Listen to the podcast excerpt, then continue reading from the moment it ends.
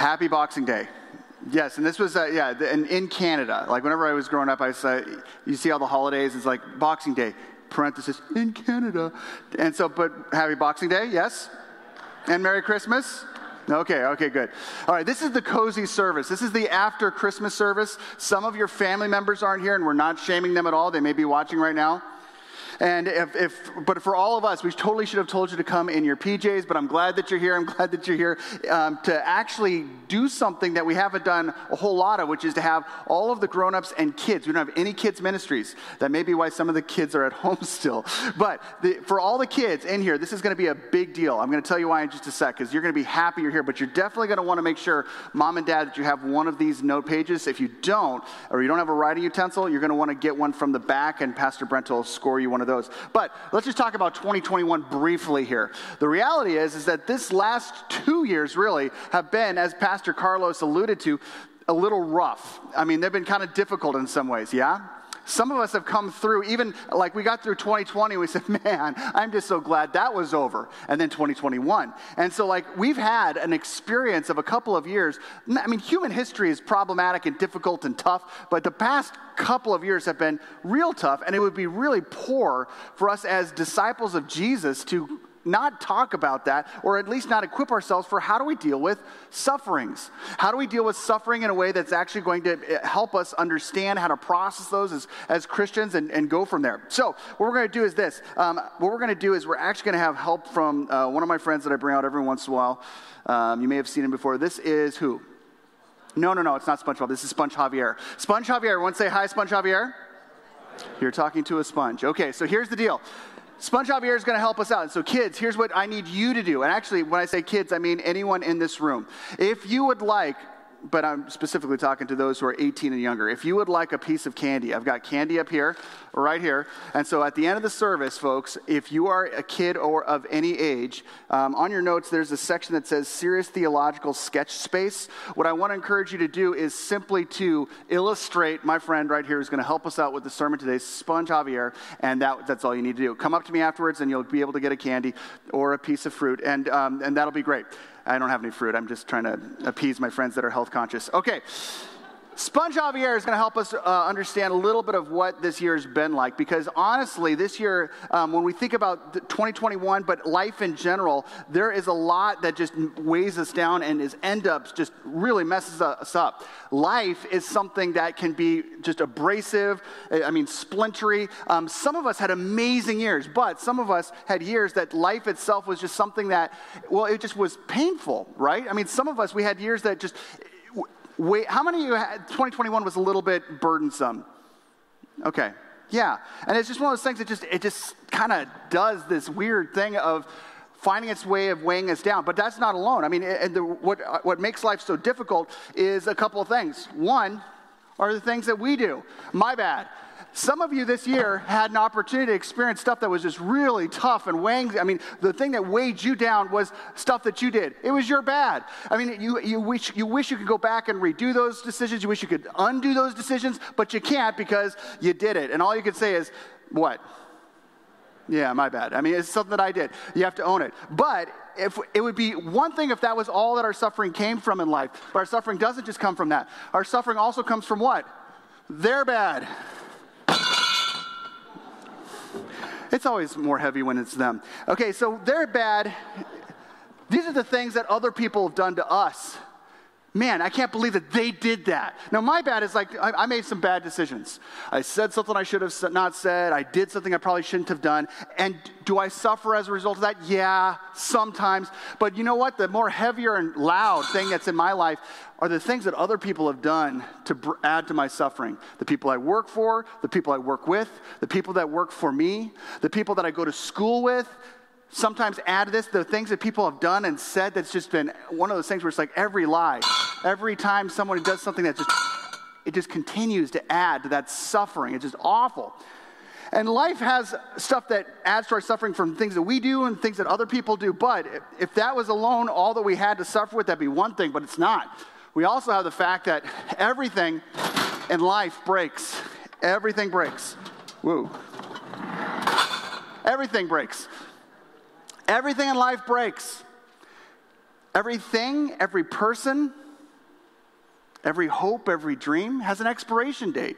It's one of those things where, like, everything, and, and kids, we talked about this. If you had a really, really cool toy yesterday, you're probably not going to be really enjoying that when you're 35.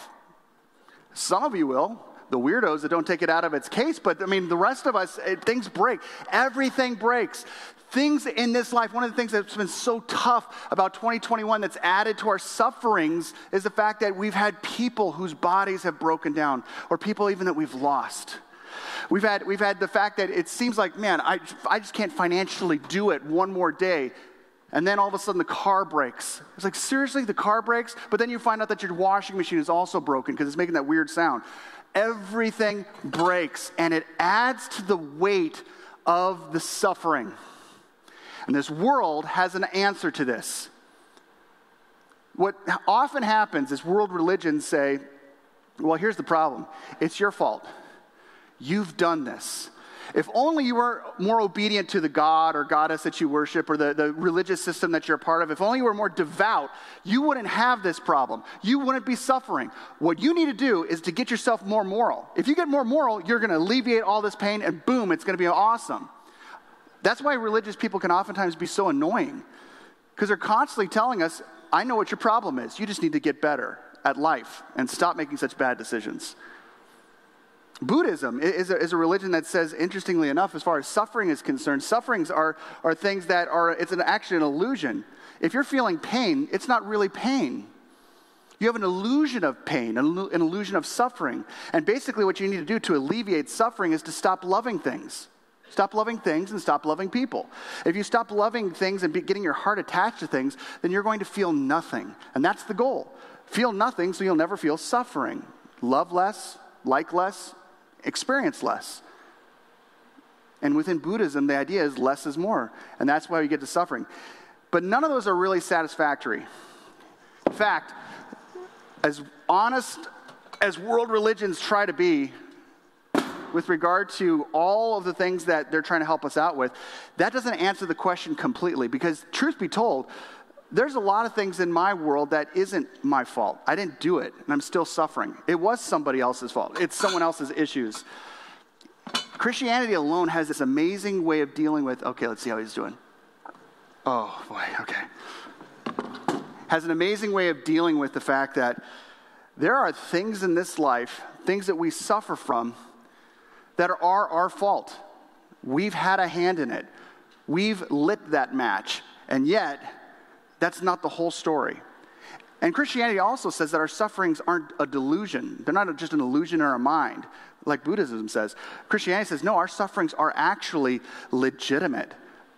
The things that we do, the things that other people have done, and the breakage of life causes suffering to take place in our life, but that that's not the end of the story. In fact, that's the thing I love so much about scriptures, because you have Jesus uh, inspiring the lives of people like Paul, who says things like this. He says, I consider that our present suffer. Actually, let's, say, let's read this together. I consider that our present sufferings are not worth comparing with the glory that will be revealed in us. I look at the sufferings that I'm experiencing as not the end of the story. And, and, this is an amazing thing because what Christianity has is this. They, uh, Christianity simply is saying that it's not that God's not, God, what God promises us is something other than what we actually believe. We actually need to understand this instead that sufferings are never the end of the story because what we are promised is glory. Again, go back to that passage. I consider that our present sufferings, they are a reality. They are legitimate. They are a thing, but they're not worth comparing with the glory that will, will be revealed and this is what I'm talking about with this. Paul is making this statement with a couple of assurances. Like he has some confidence in this statement. Paul is saying, I consider that the things that we're going through right now that are painful, and they're painful, the things that we're going through that they're that they're happening and there's no like end in sight but that that's not the end of the story. And the reason he has confidence to say this is this. Number one god is sovereign. Okay now this is a tough word especially if you're a kid. Well it's a tough word if you're an adult. Everyone say sovereign Okay, so I want everyone to do this so that the kids will do it along with me. But everyone just get your hands ready. Just do this. Okay. Kids, ready? And, and kids and adults, I want you to kind of go like this. Go, sovereign. sovereign. Oh, this is very intimidating. Let's do it again. One, two, three. Sovereign. Sovereign means strong. It means in control. It means powerful enough. Sovereign means I get to do what I want to do, and I've got the ability to pull that off. That's God's sovereignty. God is sovereign. So Paul is saying that I, I consider that the pain that we're going through, the difficult, the drama, all that stuff, it's totally worth holding out for. It's, it's, it's worth going through because it's got no comparison with what God's going to ultimately do. And I can say that I believe that because I believe He's strong enough to pull it off. Not only that, but God, as it says there in that passage, promises glory. He's not promising just like uh, that, that one day you'll have less pain, or one day you'll have less drama, or one day you'll have less su- suffering. He's saying that this suffering right now is happening. It's going to happen, but it's not the end of the story. It's not the end of the story. What God is promising is what? Glory glory. And, and that word glory is the word doxa in Greek. I mean, it's the same word that we get doxology from praise. I mean, it's like something that's like, whoa, it's like an upgrade. So everyone go like this with your hands, get all your fingers out. And we're just going to go like this. We're going to go like upgrade. This is a royal upgrade. Just think of a crown, a royal upgrade. How many of you have ever had anything upgraded in your life? Okay, kids, this has happened every once in a while. You go and you order one scoop of ice cream and they give you two upgrade. Some of uh, you have grown-ups, you guys have gone and you've like you've booked a car, you booked a Hyundai. Why would you book a Hyundai? You booked a Hyundai, you rented a car, and all of a sudden they gave you a Porsche. That's a royal upgrade. It's not just like, okay, we're going to get you into a Tercel. That's like a royal upgrade. Some of you have, have, have, been on a flight and somehow they messed up, not on Southwest, but in other airlines, and they've messed up, and all of a sudden they give you a upgrade and put you in first class. And you're like, what? And like, and here's some money, and here's some like hot towels. You're like, what is going on? Royal upgrade. Some of us have gone through life and we've experienced something where you've gotten to a concert and you went and you bought like crummy seats, but they upgraded you to give you like VIP seating. You're like, what's going on? What's going on? Royal upgrade. That's the word glory. I consider that our present sufferings are not worth comparing with the royal upgrade that we're going to receive. And Paul can say that with confidence because God is strong enough to do it. He's sovereign. He can do whatever he wants to do, and that's what he chooses to do. And not only that, God promises that. It's like as if God puts his hand over his heart and says, I declare this to you. If you're going through something garbagey right now, you have the God of the universe making a promise, a promise to you. But that's not alone.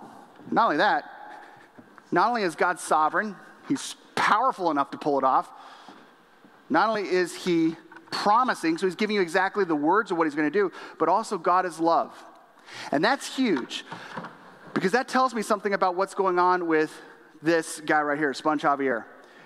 Sponge Javier needs to understand this is that in the midst of the fact that life is precarious, brutal, bitter, horrible sometimes, and the fact is that in this life, I am going to have decisions that I am going to make. I'm going to make decisions in 2022 that are regrettable, that I'm going to wish I had not made. That's going to happen. That's, I, I guarantee you. I bet there's going to be decisions I regret between now and the end of 2021, right? But not only that, I've got the assurance of the fact that in the midst of the fact that other people and their horrible decisions that they're going to make, that's going to impact me negatively as well. And I've got a confidence that this life that continues to break and is broken down for every generation, ever since there was a generation, will continue to break. I may lose people this year that I had at the beginning of 2022. The reality is is that in the midst of that, not only is God in control and strong. Not only does God prom- make me promises, but because He loves me, He promises that He will be with me and He will never leave me. If you are struggling right now, and many of you are, you are not alone. And I want you to notice something about Sponge Javier. Sponge Javier is in the midst of this storm. And it's one of the things that a lot of times we as Christians get wrong is that we communicate that, hey, you know what? All you got to do is become a Christian, put your trust in Jesus, ask Him to forgive your sins, and the world is going to get easier. You're not going to have sufferings. But that's a lie. And Jesus never promises that. What does he promise? He promises that our sufferings are never the end of the story.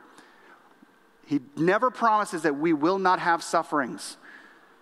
He promises that they're never the end of the story because what we are promised is glory. A lot of times, Christians, after you become a Christian, we start, hi, it's okay, come on up. That's weird, isn't it? Like, I'm not going to lure a kid with candy. That's weird. Some of us, some of us also, um, where was I going with that? um, oh, okay. How many of you have ever watched a movie and you just and you actually felt anxious because you felt like there's no way that this is going to happen? There, there's no way that you're going to be pull out of this situation. Yeah. Okay. One of the, some of the things when we're watching movies, that's a good movie. We're like, oh no. But the truth is that most of us know it's going to be okay, especially if it's a kids' film. But every film is a good film if it has conflict.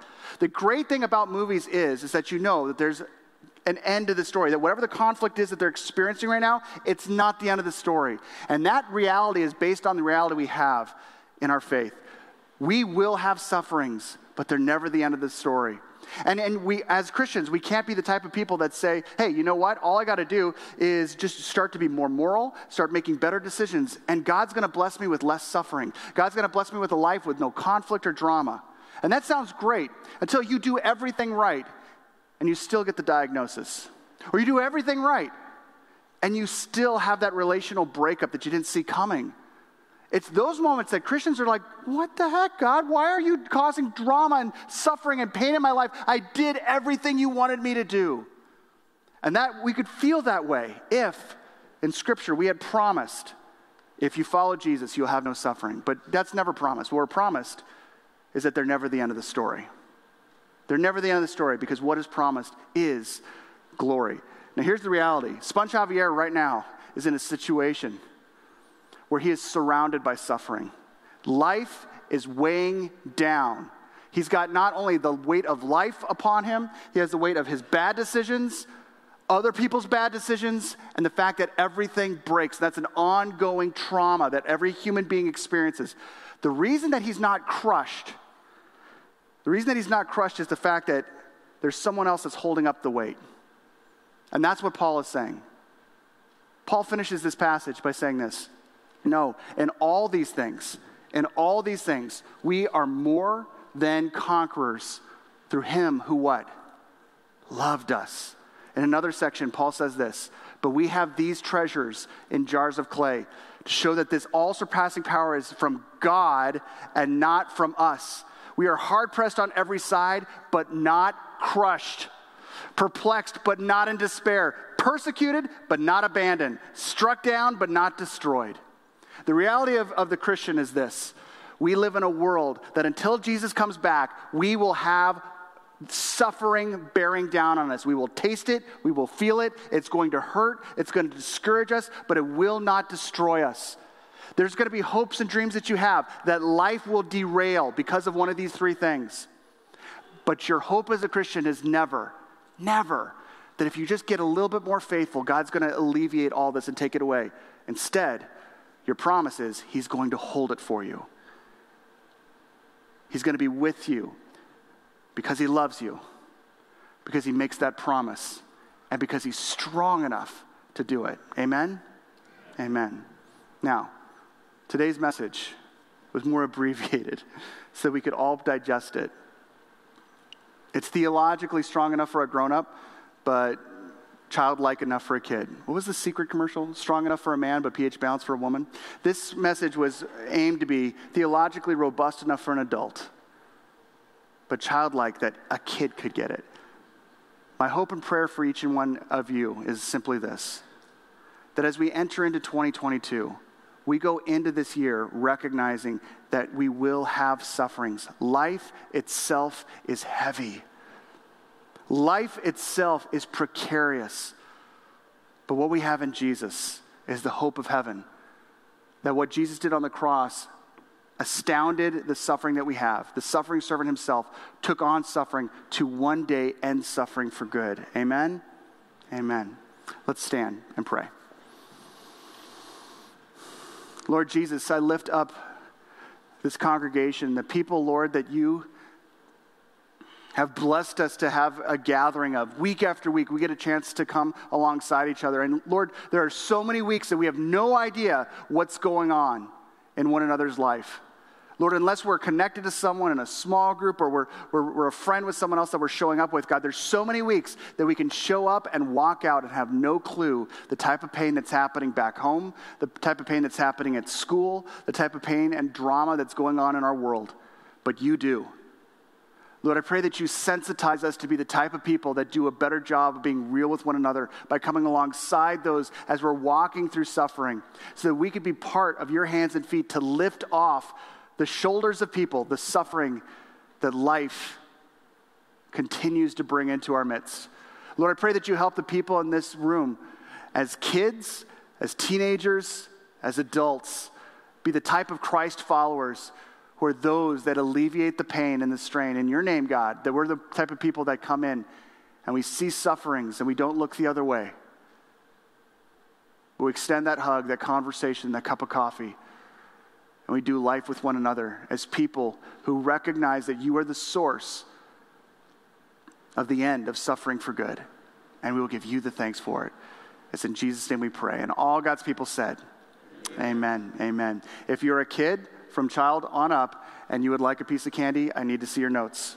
Come up here to the stage afterwards. Everyone else, we'll see you next week in the new year.